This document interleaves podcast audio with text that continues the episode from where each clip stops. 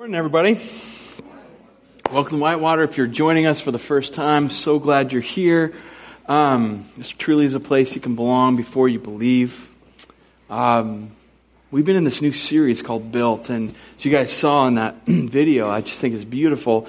It's really this idea that God is taking like the, the rough and the raw stuff of our lives, and He's shaping and molding and creating us into like this beautiful piece of uh, of work that that that's transformative. It's um, it's uh, at the very core. It's it's all about grace and life and growth and and so we're in this this series called Built. This reality that God is building you and me, like individually, He's building us um, by faith. Um, as a church, God is building us up, and God over the centuries has been building and multiplying this movement of imperfect people that have all sorts of issues that are growing and changing and, and helping be part of this process where God is giving grace and life to the world.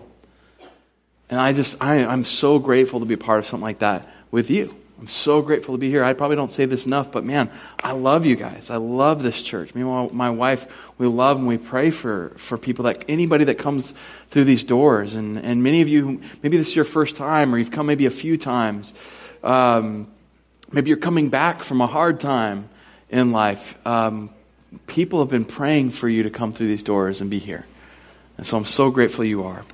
In this series, we started with the, the, the first sermon was built on faith, that without faith, it's impossible to please God, that we need to have faith in our lives. And like, I think it's so easy to want the results of faith without actually having to live a life of faith. Have you ever noticed that?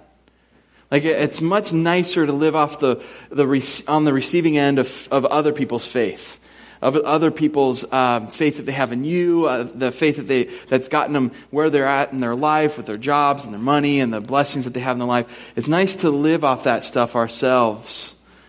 Um, but I'm telling you, if you don't learn how to live a life of faith, your own faith, you will not have a life where you are experiencing, seeing God's hand move personally, up front. Like, good things can happen in your life for sure, but there's something to be said about learning to not just live off and want the results of faith, but to have a life of faith. Last week we looked at how the church is built on Christ. It's all about Jesus. That this, this whole thing we're a part of is modeled after Him. Jesus is the example. Jesus is the director. Jesus is the visionary, the, the one who's instilled the values in this thing. And, and we are being built up in Christ.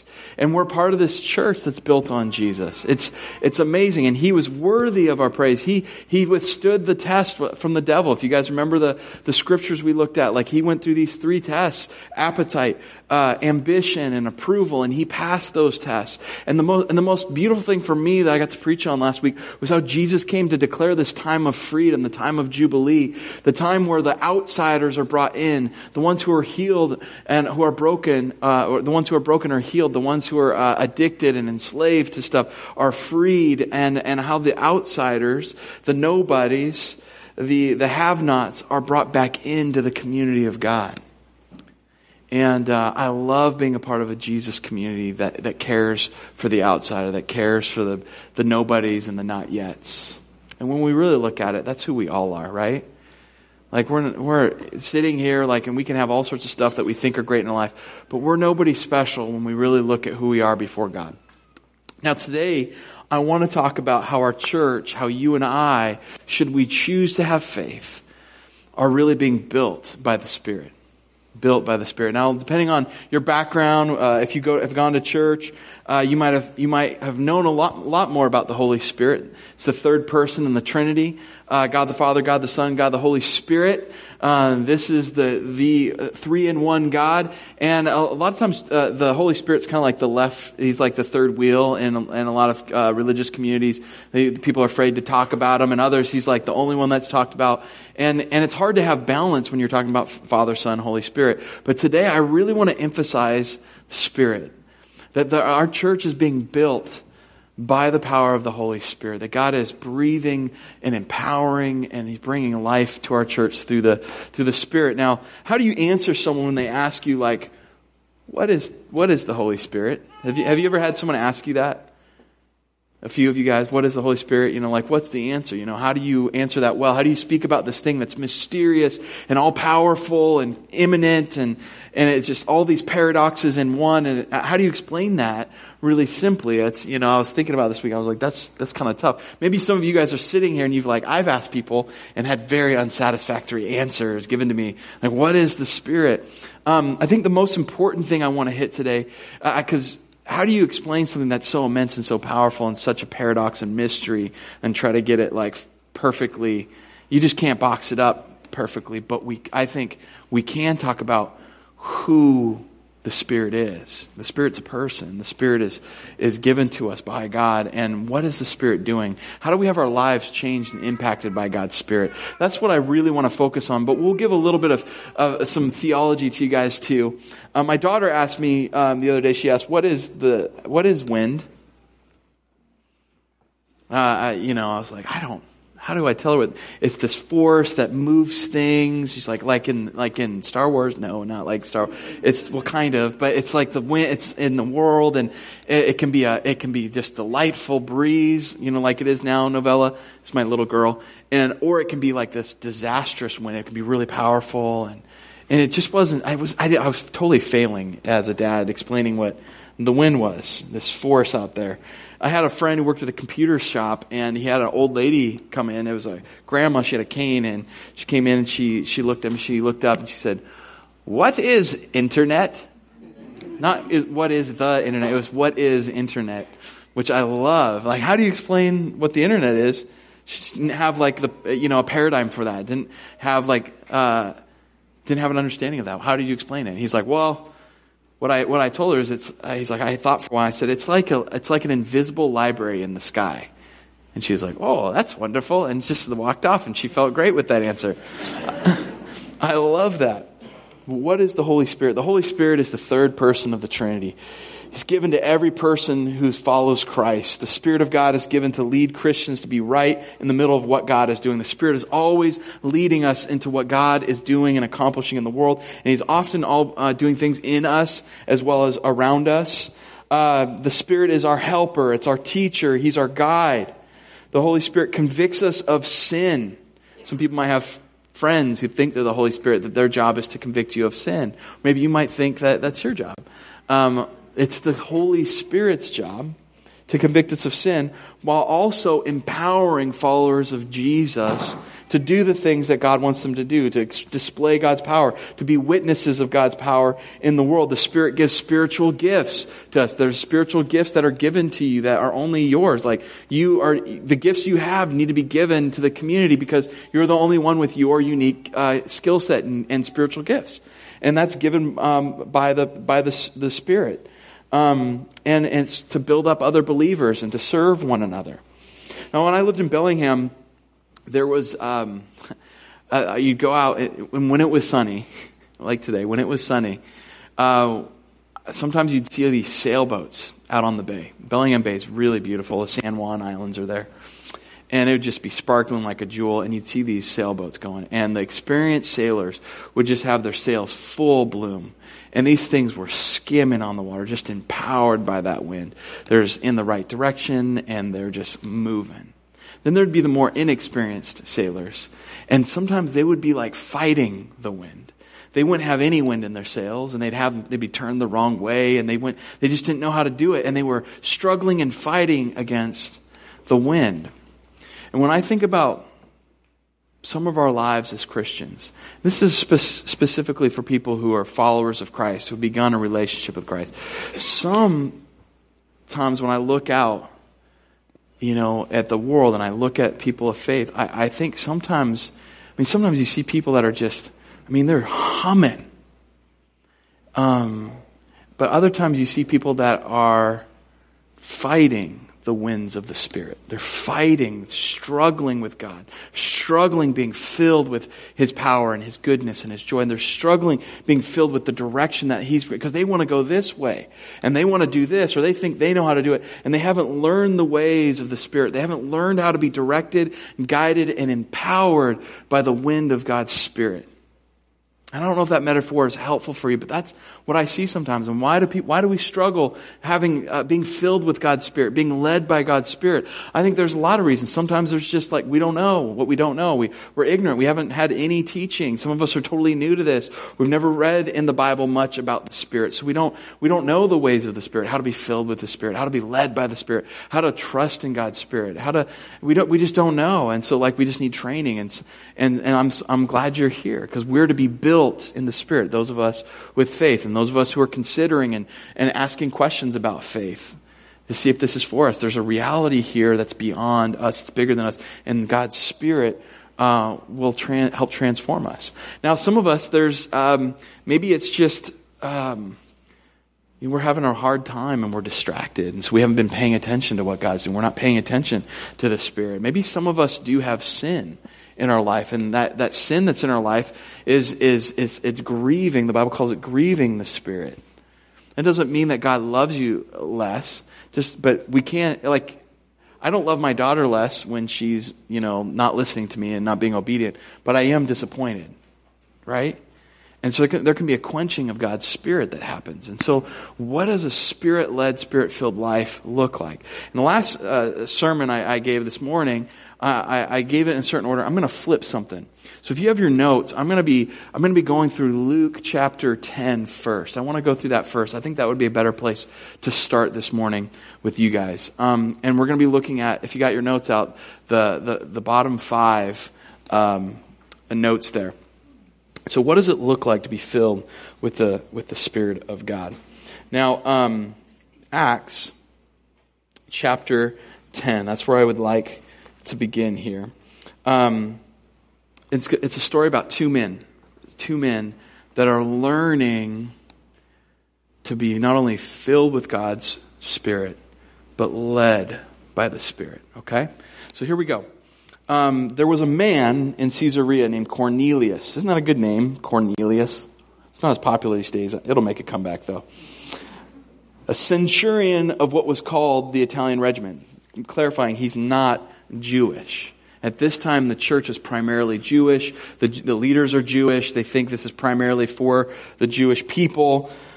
And he's an outsider. He's a Gentile. He's uh, a centurion. Verse two, it says, he was a devout man and feared God along with his whole household. So even though he wasn't Jewish, he still feared God. He still worshiped God and tried to get to know the God of the universe, the creator God. About three in the afternoon, he... Uh, Oh, it says that he did many charitable deeds uh, for the Jewish people, and he had done a lot of things with his life for Uh, for the Lord. Very, very uh, a merciful and gracious man. Um, and it says uh, he always would pray to the Lord. And in verse three, about three in the afternoon, he distinctly saw in a vision an angel of God who came in and said to him, Cornelius. Staring at him in awe, he said, like, this is a different worship time than normal for him. Um, he said, what is it, Lord? And the angel told them, your prayers and your acts of charity have, have ascended as a memor- memorial offering before God. Like, God's noticed your acts of prayer and your worship. He's noticed you. Now send uh, send men to Joppa and call for Simon, who is also named Peter. He's lodging with Simon, a tanner, whose house is by the sea. So he's, he says, go send some people to, to find Simon and Simon. And to distinguish, one of them's nickname is Peter. I gave him that name, right? Jesus is the, and uh, it's given him this, this vision. And this is the work of the Spirit. This is the work of God's Spirit uh, with Cornelius. Now check this out. Um, in verse seven, when the angel who spoke to him had gone, he called two of his household servants and a devout uh, soldier who was one of those who had attended him. And after explaining everything in this vision dream to them, he sends them to Joppa. He sends, uh, they, he sends them to the town that he's supposed to send them to. Now, I think this is really profound, profound for a number of reasons, but one thing I'll, I'll mention is um, faith requires action. Faith requires action. Here's this guy who's not part of the Jewish re, uh, worshiping community, um, but he he longs to know God, and he gives God credit and honor, and he worships him. He gives him glory is like the the the Christian term for it. And um, as he's doing this, God comes and visits him, and and and sends this angel and says, "I want you to go do this." Doesn't explain why. but it says, just go do this. Trust me. And he sends his men to Joppa, not knowing if there really is a Simon and Simon, which sounds really funny, right? He doesn't know if there's a Tanner. He doesn't know if there's a Simon with, with another name, Peter. He doesn't know, he doesn't know these people. And, and he has this vision and he, but he acts on it. He acts on it. I think that is so profound. Faith requires action. Now, the next day as they were traveling and nearing the city, the men that he had sent, that Cornelius had, had sent, Peter went up to pray on the roof about noon. Um, this is the Peter who, who followed Jesus, Peter who stepped out on water, Peter, one of the apostles, the disciples, and he's a leader in, in Jesus' church. And he became hungry when he's out on this roof around noon, and he wanted to eat. And you guys uh, want to eat around noontime? Does the hunger set in? How many of you guys have hangry tendencies? Oh man, you're, you would fit in the Bedlian family. I was just going to get like, ugh, we need food. My little six month year old, uh, six month year old, six month old is like that too. He gets the, the hanger. But, but while the, uh, it says this, so he's, he became hungry and wanted to eat, but while they were preparing something, he fell into a trance. And you can just see him like, as he's going into this, you know, God brought on trance, like, no, I'm hungry. Fine. You know, and then he's in this trance. Um, And then it says in verse eleven, he saw heaven opened up and an object that resembled a large sheet. Now, let me stop here for a second. This is about to get really weird, okay? Um, Jesus loves Peter. Peter's the leader of his church. I, I kind of feel like Peter, like Jesus might be messing with Peter a little bit. It gives, he gives him a really weird vision dream, okay? But it's really powerful. It's got a point to it. Now, here we go. So he sees this out of heaven, a large sheet coming down, being lowered by its four cor- corners to the earth. In it were all the four-footed animals and reptiles of the earth and the birds of the sky. A voice said to him, "Get up, Peter, kill and eat." "No, Lord," Peter says, "for I have never eaten anything impure and ritually unclean." See, Jewish dietary laws prohibited a lot of the creatures he was seeing. Like, I can't eat those things. Again, a second time, the voice said to him, uh, what God has made clean, do not call impure. This happened three times. Like, do not, do not call impure what God has made pure. Like, kill and eat. What a weird dream, right? Does anybody else think this is weird? You guys are like, oh, I have dreams like this all the time. My wife will get dreams sometimes, and like, I'll have done something annoying to her, and she'll wake up, and she'll be mad at me for what my dream self did. And she'll be like, she's like, oh, that was just like you. I'm like, I didn't do anything. So the, I don't know if you have those kind of dream moments. But anyways, here's this weird dream happening. Um, and it repeats three times, what God has made clean, do not call un or impure or unclean. Um, and suddenly the object was taken up into heaven. While Peter was deeply perplexed about what the vision he had seen might mean, like, would you say that's perplexing? Like, you're not supposed to eat this stuff, you're highly religious, and then this voice, it tells you to, to break these boundaries that are clearly, like, you've lived by your whole life, you don't go past it, you don't eat those things, your whole life you've never touched, eaten any of that stuff, and it's like, you need to go kill and eat it? Like, how disturbing would that be? Um, so he's thinking about this, trying to figure out what just happened. Um, and I love that, again, faith precedes understanding in this story. He doesn't, he does not know what this dream means. God gives him this dream, and, and it's not like he ex- explains and spells everything out and has a perfect three-point sermon for him and then says, okay, now that you understand everything, now go do it. He has no clue what's happening. He does not understand it. He's perplexed. He doesn't have the knowledge. He doesn't, he doesn't have what he wants. He's, he's worried. What does this mean? Right away, the men who had who had been sent by Cornelius, um, having asked the directions to Simon's house, stood at the gate. They called out, asking if Simon, who was also named Peter, was lodging there. So God, who was working earlier in this story, gets these guys sent to where Peter's at, and then Peter has this dream, and then right after this dream trance thing happens, where this disturbing dream is brought before him, and he's tr- and he wakes up and he's perplexed. What the heck was that? Boom, boom, boom, boom, boom. Hey, is Peter there? You guys getting like the flow of this thing? Like, this is perplexing, to say the least, right?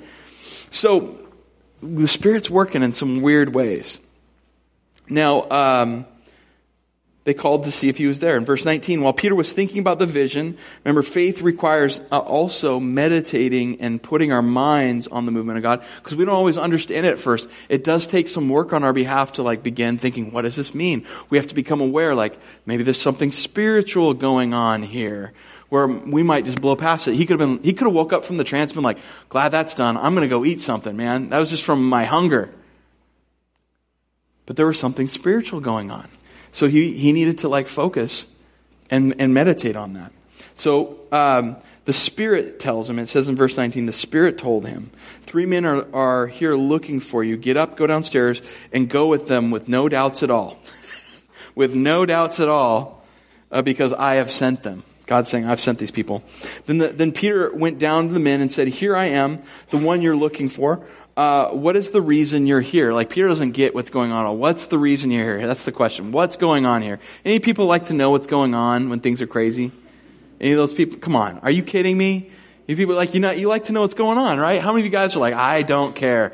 As long as my wife knows or as long as this person knows, how many of you guys just don't care? You don't need to know what's going on. You're not even listening right now. You don't even know what's going on. um, Peter... So what's going on? They said, Cornelius, a centurion, uh, uh, an upright and God-fearing man who has a good reputation with the whole Jewish nation, was divinely directed by a holy angel to call you to his house and to hear a message from you. Peter's like, who? Message? What message? What message? Am I supposed to describe this crazy dream? I, like, there's no message. I've been given no message. Sorry, guys.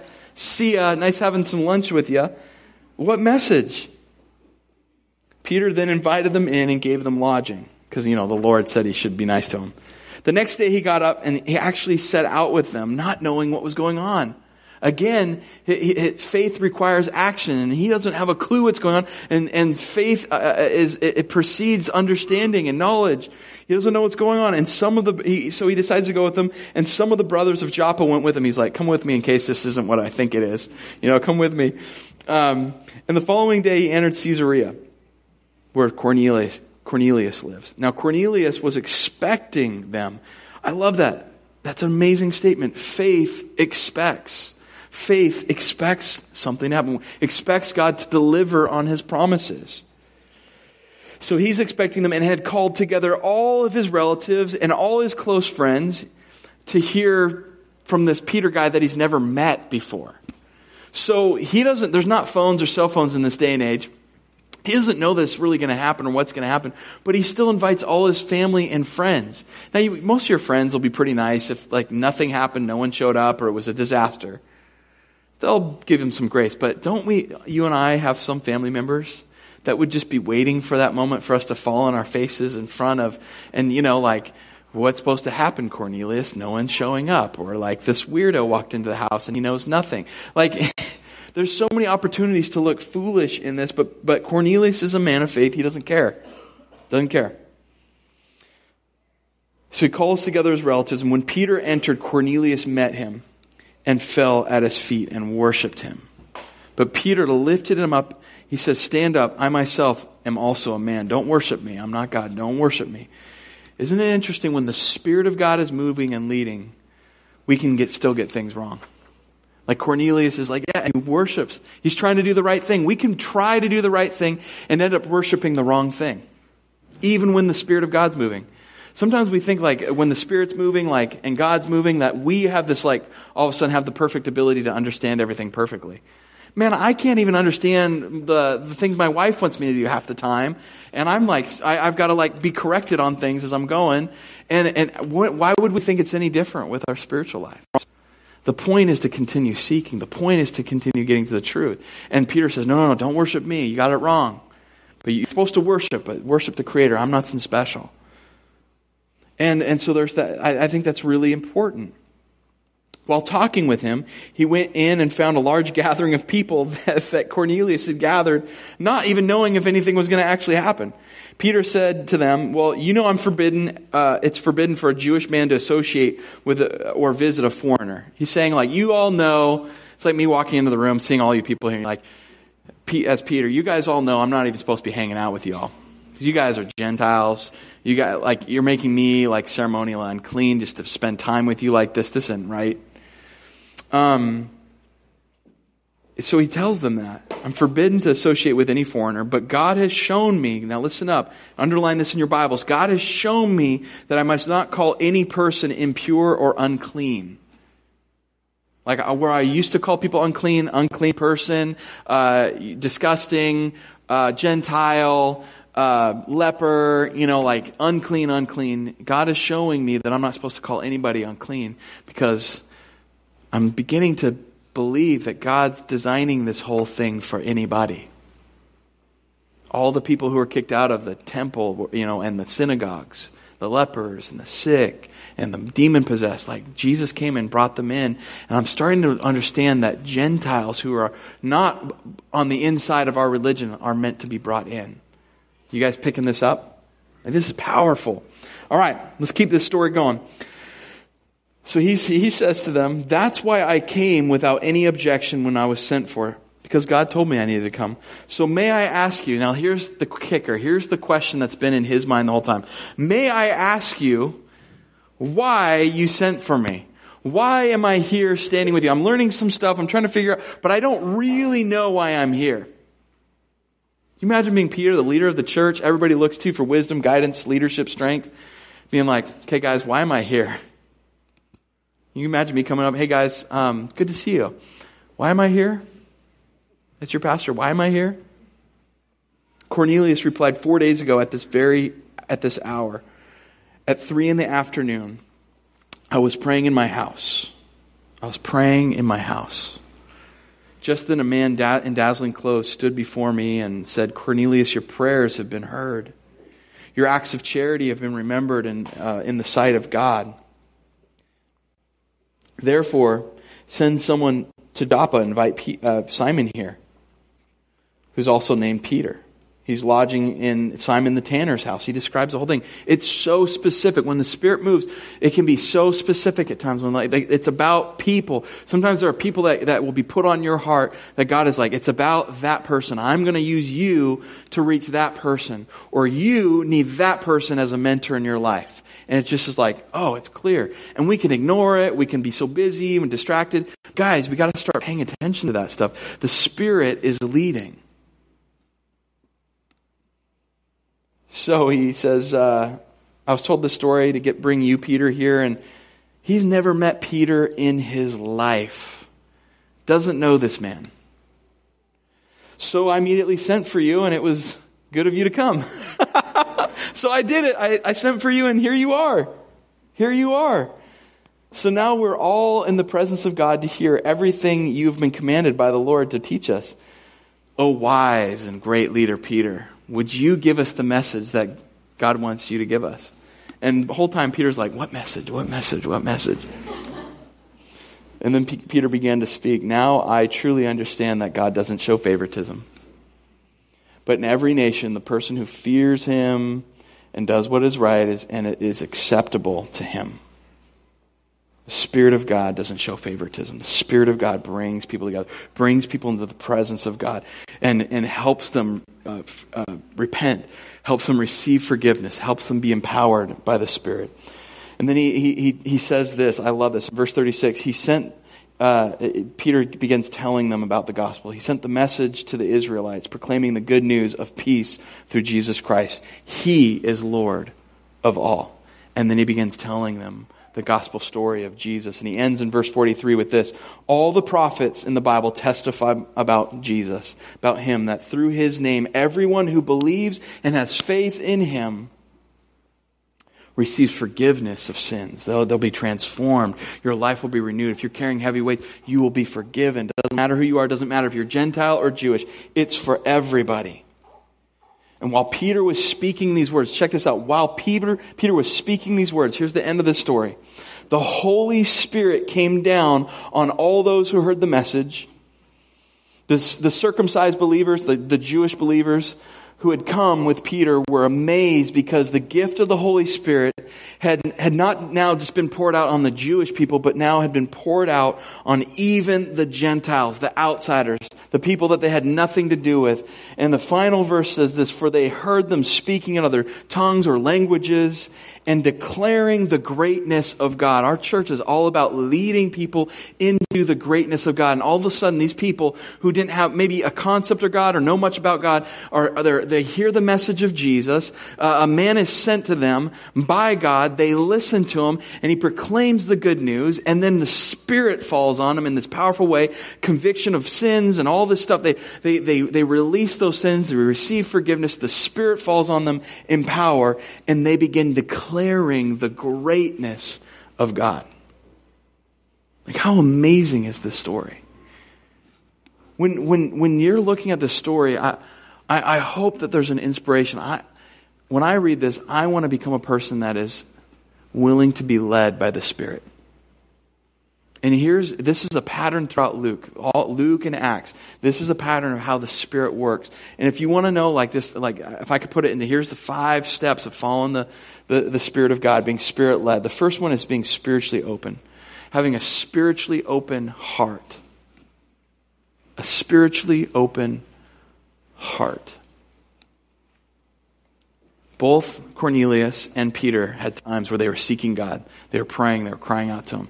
Cornelius had a very limited understanding. Peter thought he had the full understanding of, of God until he realized he didn't, right?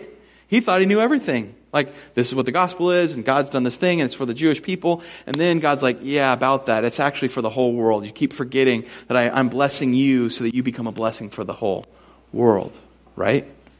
And so he even blows through what Peter thinks he knows. But both of them had, their hearts were open, spiritually open hearts. Um, do you seek God regularly? Even if you don't believe or trust God yet with your life, Do you, are you seeking Him? Are you setting aside times that say, God, would you reveal yourself? Would you show yourself to me? Would you help me? Would you help me grow? Would you help me learn? Like, because it might be hard for you to like, I don't want to change or become something fake or pretend I'm something I'm not. I want it to be real. But so God, would you show yourself to me? Have you ever asked Him? Would you reveal yourself, show yourself to me? Have an open heart. Number two, receive direction from the Spirit.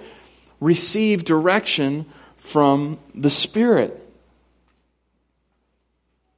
Cornelius and Peter both received, one had a vision with an angel, the other one had this crazy dream, and then, and then these men were sent to Peter, and the Holy Spirit said, follow them. They, they, here's the key about the, the Holy Spirit. It's becoming sensitive and wise enough to know when the Spirit is leading. People who are mature in, in Christ, who have wisdom in Christ, they are sensitive. They know when the Spirit of God is moving. Does that make sense? And it's, Jesus said the Spirit's like wind. Like, no one knows where it blows, but, but you have to watch for its movements. You have to be, you have to learn how to see where it's headed and what it's doing. We need to become more aware of the Spirit of God. Number three, this is a really important one. Obedience before understanding.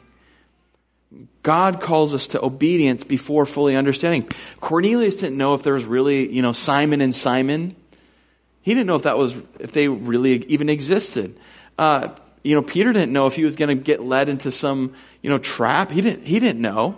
Is this stuff really happening? But faith requires obedience before understanding. We live in a culture that, like, obedience is like this word that gets, um, I think it can get lumped in when we're talking about it from a, from a, from a spiritual perspective, can be really misunderstood. Like, people think of maybe like, well, the Nazis, they had their people obeying them. And so obedience becomes this negative word because the, because of this chain of command thing. And, and there can be patriarchal, uh, ties to obedience and, and that word. And yes, yes, and yes, that can all be true. But when it comes to God, when it comes to relationship with Him, just like a relationship between you and your kids, Um, or your potential kid someday, there has to be a point where obedience precedes the understanding.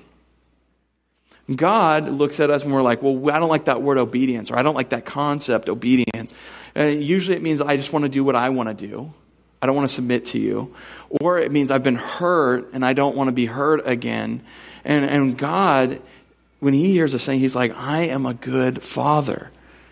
Of course, if you, there's other people that are going to be abusive. That's why and abuse the, the idea of obedience and trust and relationship. People are going to abuse all those things because they're sinners. I am the perfect God who calls you to perfect obedience. Trust me. Obedience is trust. You don't really trust someone unless you're willing to step out in action about it. Obedience before understanding. Let me ask you a question today. Do you have to understand before you're willing to obey? With where you're at in your faith right now, do you are you, do you have these conversations or the these decisions in your heart that are like, God, I will do this when it makes sense?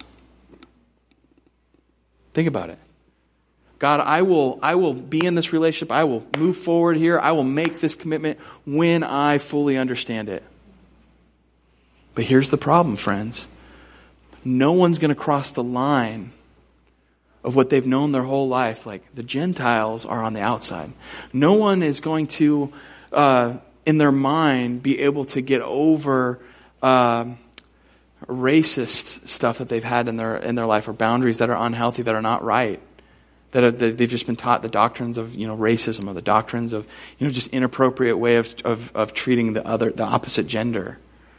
People are not going to be able to get over those things because mentally this is what they know, unless they take a step of faith, unless they learn to obey and trust God. They're not going to take that step to love somebody different than themselves outside of what they know and what they believe and what they think. They're not going to be challenged unless we say, oh, God, I'm going to trust you. God, I'm going to trust you. Does that make sense? The Spirit wants us to obey before we understand, and when we obey, that's when we begin to understand. Could Peter have learned in just like a letter, you know, reading, you know, like from somebody, hey, you should start treating the Gentiles nicer and accepting them? Thousands of years of that not being true for him. No, I don't think I can do that. He had to obey so that he can understand. You with me? Okay, the last one's open. Be open, openness to other Spirit-led people. Openness to other Spirit-led people. Peter had to be open to Cornelius. Cornelius had to be open to Peter. Peter had to be open to the men that Cornelius sent. They had to be open. They had to be open. Are you open? Are you looking for other Spirit-led people? Are you looking and being able to discern, like, this is not from the Spirit of God? I had a conversation the other day. Someone was sharing their heart for me, and they were like, there was a little bit of a question behind it. Like, should I do this? Should I? This is how I'm feeling, I, what I what I think I should do. And it was so right on. I said, I said, you know, that just sounds like the Spirit of Christ. That doesn't sound like that. I think that's what the Spirit would want you to do. I mean, that, that seems like Spirit's been talking to you.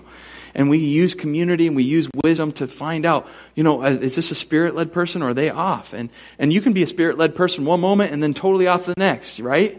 We're imperfect people.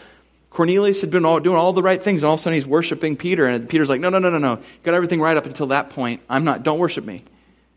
Yeah? I mean, this is so rich with how we are Spirit-led, faith-filled people. And lastly, discover purpose of Spirit's leading together. We discover the purpose of the Spirit's leading together. Peter needed Cornelius to show him what God was doing with the Gentiles. Cornelius needed Peter to show him and come to the revelation, like the aha moment, like, oh, like Jesus and the Spirit, and I need, we need forgiveness, and this is for everybody. And then boom, like God does this transformative work and reveals, and, and understanding happens together. Are there people in your life that God has been sending that you've been ignoring, and you've not been growing in your understanding of the spiritual realities in your life because you haven't been open to them? Open your heart to that. Open your heart to that. Today, I, I really want to challenge us to be Spirit-led people, to be Spirit-filled people. Um, let me. You guys have the ten Spirit things on your...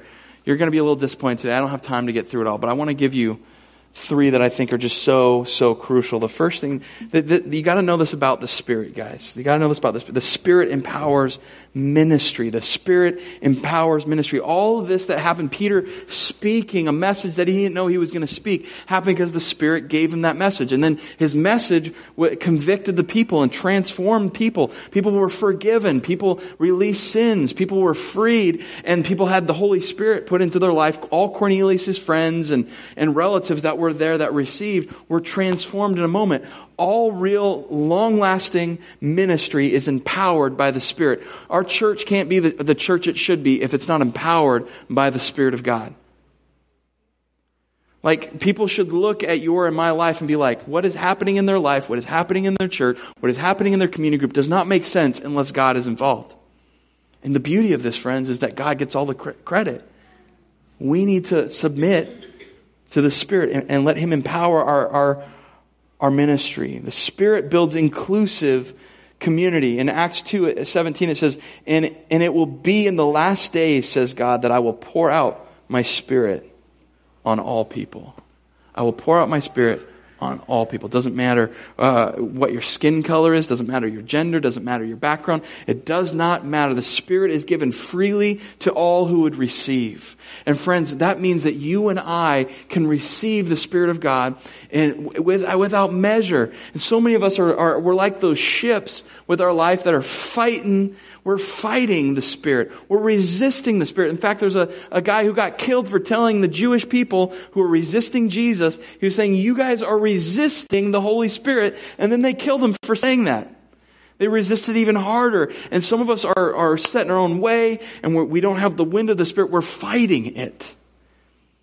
And God wants us to be filled. He wants the, the, the sails of our life to be filled with the Spirit so He can move us forward and He can direct our lives. When we think we need to go this way, the Spirit's, no, you need to go this way. And we need to be led by that because we don't know what's going on. Like Peter didn't know what was going on most, most of his life. And he was lucky to have Jesus come into his life, and then he had the Spirit. And guys, we have access to the thing that can change our lives and empower us, the Spirit of God. Um, have you ever asked to be filled with the Spirit? Have you ever said, God, would you fill me? Would you guide me? Would you help me? Could you give me the Spirit? God, help me, empower me, because I don't know how to have this conversation. Or God, I need you so bad for this ministry that I know you want to do through me. Would you empower me? And friends, when you do that, like literally all hell breaks loose. And it's pushed back. Light pushes back the darkness. The Spirit pushes forth the kingdom of God. Here's my other challenge for you today. Um, Easter's coming. People are more receptive to God uh, during the Easter season than most other times during the year. I believe that God has put other people like Cornelius in your life. If you're Peter, like like you're Cornelius, like He's got a Cornelius for you to go and minister to, go and love and pray for. And and um, I want you to be thinking, who are those Corneliuses in your life that God is asking you to go to? Begin praying for them. Begin looking for the Spirit's leading to love them and to and to hang out with them and to speak the message that needs to be spoken in the moment when when you're prompted by the Spirit. Yeah? I, I, I learned a statistic. Um, If you invite four people, one of them will come to church. Four people, one of them will come to church. But there's also a statistic that said only two people out of a hundred in a church will actually invite someone to church, someone to hear the life-saving message of Jesus. And that, I was like, that disturbs me. I want to flip that. I want to flip that. You guys might notice on your seats there's these um, prayer cards. And we have four lines on them. Would you think of coworkers, friends, family, like who are the Corneliuses in your life, and write them down today and begin and keep this, keep this, put it up on your fridge, put it in your wallet, like I, you know, put it in your pocket. I don't, don't, don't put it through the washer. Don't do that. But begin praying for these to bring them to Easter, a time when people are spiritually receptive. Amen. Let's do that together and let's see what the Spirit of God does. We are built by the Spirit. Let me pray. Jesus, we love you so much. We're so grateful for you. Would you continue guiding our lives? Would you continue healing? Spirit, would you come without measure into our church and into our lives? Help us to be led, to be sensitive to you, and be filled by you. In Jesus' name, amen.